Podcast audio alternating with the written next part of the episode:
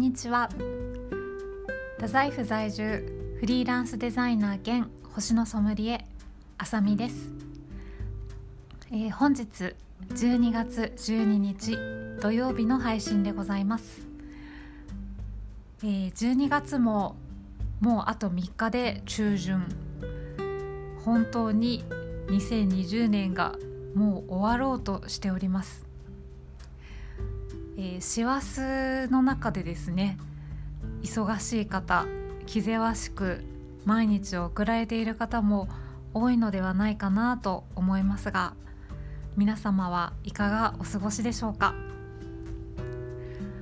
えー、私はですねやはりあの例に漏れず結構忙しく毎日過ごしておりましてもう結構こもりっきりでお仕事したりとかあと週に1回ぐらいはちょっと人と遊びに行ったりとかですねしてあの微妙に息を抜きながらでも年末まではやることがいっぱいあるぞっていう感じで、え毎日を過ごしておりますさて、えー、本日はですねあのちょっと不思議な音楽とこの世界のお話というのをしてみたいと思います。えー、私ですねあの星のソムリエとしても活動をしているんですけれどもやはり宇宙や星のことをですね考えるのがとても好きででもう一つですね小さい頃から大好きなものがあります、えー、それがですね、まあ、今日のテーマでもあります音楽なんですね。で、えー、リスナーの皆さんは音楽とどのような関わりを普段されてますでしょうか、えー、私はですね小さい頃から本当に耳がすごく良かったのでとても音に敏感で音楽は本当に心の支えのようにいつもそばにあるものでした。で例えばリスナーさんの中でもまあ、好きなですねアーティストさんの曲にすごく心を癒されたり励まされたりしたことがある方も多いんじゃないかなと思うんですけれどもやはり、まあ、人によってですね音楽ってあの好みがすごくあるんですけれども結構私はあのアンサリーさんみたいなアンニュイな感じのですね女性ボーカルの音とかが好きだったりとかそうかと思うとあの椎名林檎さんの曲ですね。ちょっとああいうこうメロで色気があるような曲が好きだったりとか。あのいろんな、まあ、あの音のですね、まあ、好みみたいなものがあるんですけれども。あの一方で例えばヘビーメタルとかですね。結構ガンガン系のロックが好きな方もいらっしゃると思います。なんで音の好みって出てくるんだろうっていうふうに考えるとやっぱりその音と何かしらこう自分の中の響きが似通っているということが一つあるのではないかなと感じたりします。やっぱりね明るくてこうちょっとアップテンポな曲が好きな方っていうのはですねすごく明るいあの性格をしている方も結構多いなというふうに感じますし私は割とですねあの暗い曲とかも時々聞いたりしますけど、まあ、ちょっとネクラの部分もあったりですねあの人の特性がこう好きな曲を聴くとですねなんとなく分かるような感じがするのが面白いところでございます。さて、えー、本日のですねテーマ、えー、宇宙は音でできている」というお話を早速してみたいと思うんですけれども、えー、音楽ですね。音楽を英語にしますと単語で「ミュージック」という単語になりますけれどもこの「ミュージック」というのはですね実は語源がございまして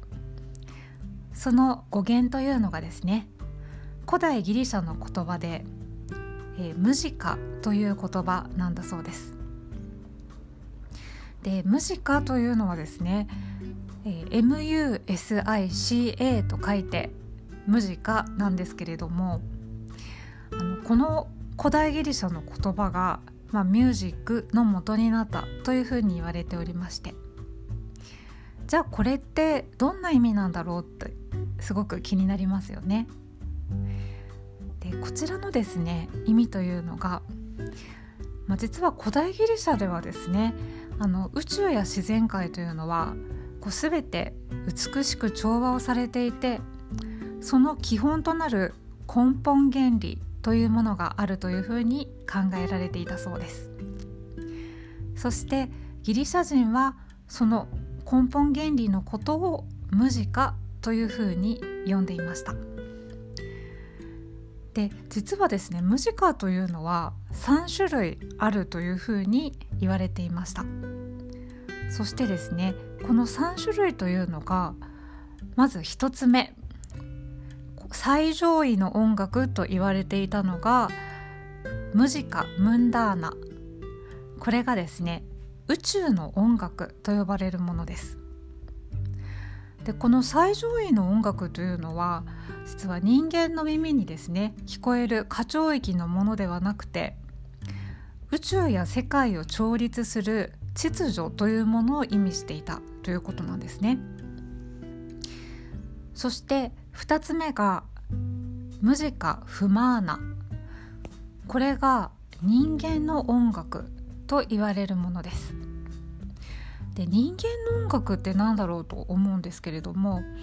確かに私たちのですね体を構成している細胞も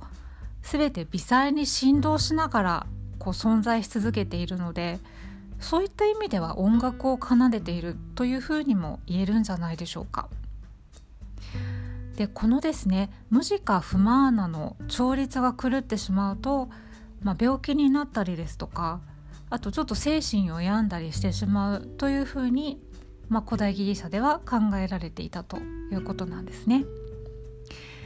さあそして3番目こちらがですね私たちに一番馴染み深い実際に耳に聞こえる音楽これがムジカ・インストゥルメンタリースというものだったそうです。でこのですねあの耳に聞こえるものっていうとやはり楽器の音楽とかがあの一番馴染みが深いんじゃないかなと思うんですけれどもこのですね3つのムジカというものであの宇宙世界は完璧に調和を持って調律されてバランスをとっているというふうに考えられていたということなんですね。そしてこれが、まあ、私たちがあのいつもですね日常日常ともに生きている音楽の語源になっているというところがとても面白いお話だなというふうに私は初めて知った時に思いました。でまあ本当ですねこの音楽の語源についてあの知った時あの人がなんで自然とかですねそういうこうもともとあるものを美しいというふうに感じるんだろうというところにあの答えが出たような不思議な気持ちになりました。こうつまり自然を美しいというふうに私たちが感じるのはこう素晴らしく調和の取れた音楽だからなんだなというふうに感じたことを覚えています。たとえその音が耳で聞こえないとしても私たちの細胞は調和的な音楽調和的な振動を感じると自然と心が震えたり涙がポロポロとこぼれてくるものなのかもしれません、まあ、最新のですね物理学でもこう物質というのはですねそれぞれ固有のこう振動数を持って動いてそして私たちの細胞もミクロの世界で振動しながらものとしての形を毎春毎春作り出しているというふうに言われています。そして小さい尺度ではそうなんですが実は宇宙もそうしたミクロの振動バイブレーションの集合体ですのでつまりは世界は音でできているというふうにも言えそうです、えー、昔タワーレコードというですねレコード会社の広告で「ノーミュージックノーライフ」というですねとても印象的なキャッチコピーがありましたけれども私このですね言葉が大好きなんですがやはり音楽なしには私たちの命というものはありえないということで私たちの細胞というのはもしかするといつも調和的な音の世界そういったものにいつも帰りたがっているのかもしれません。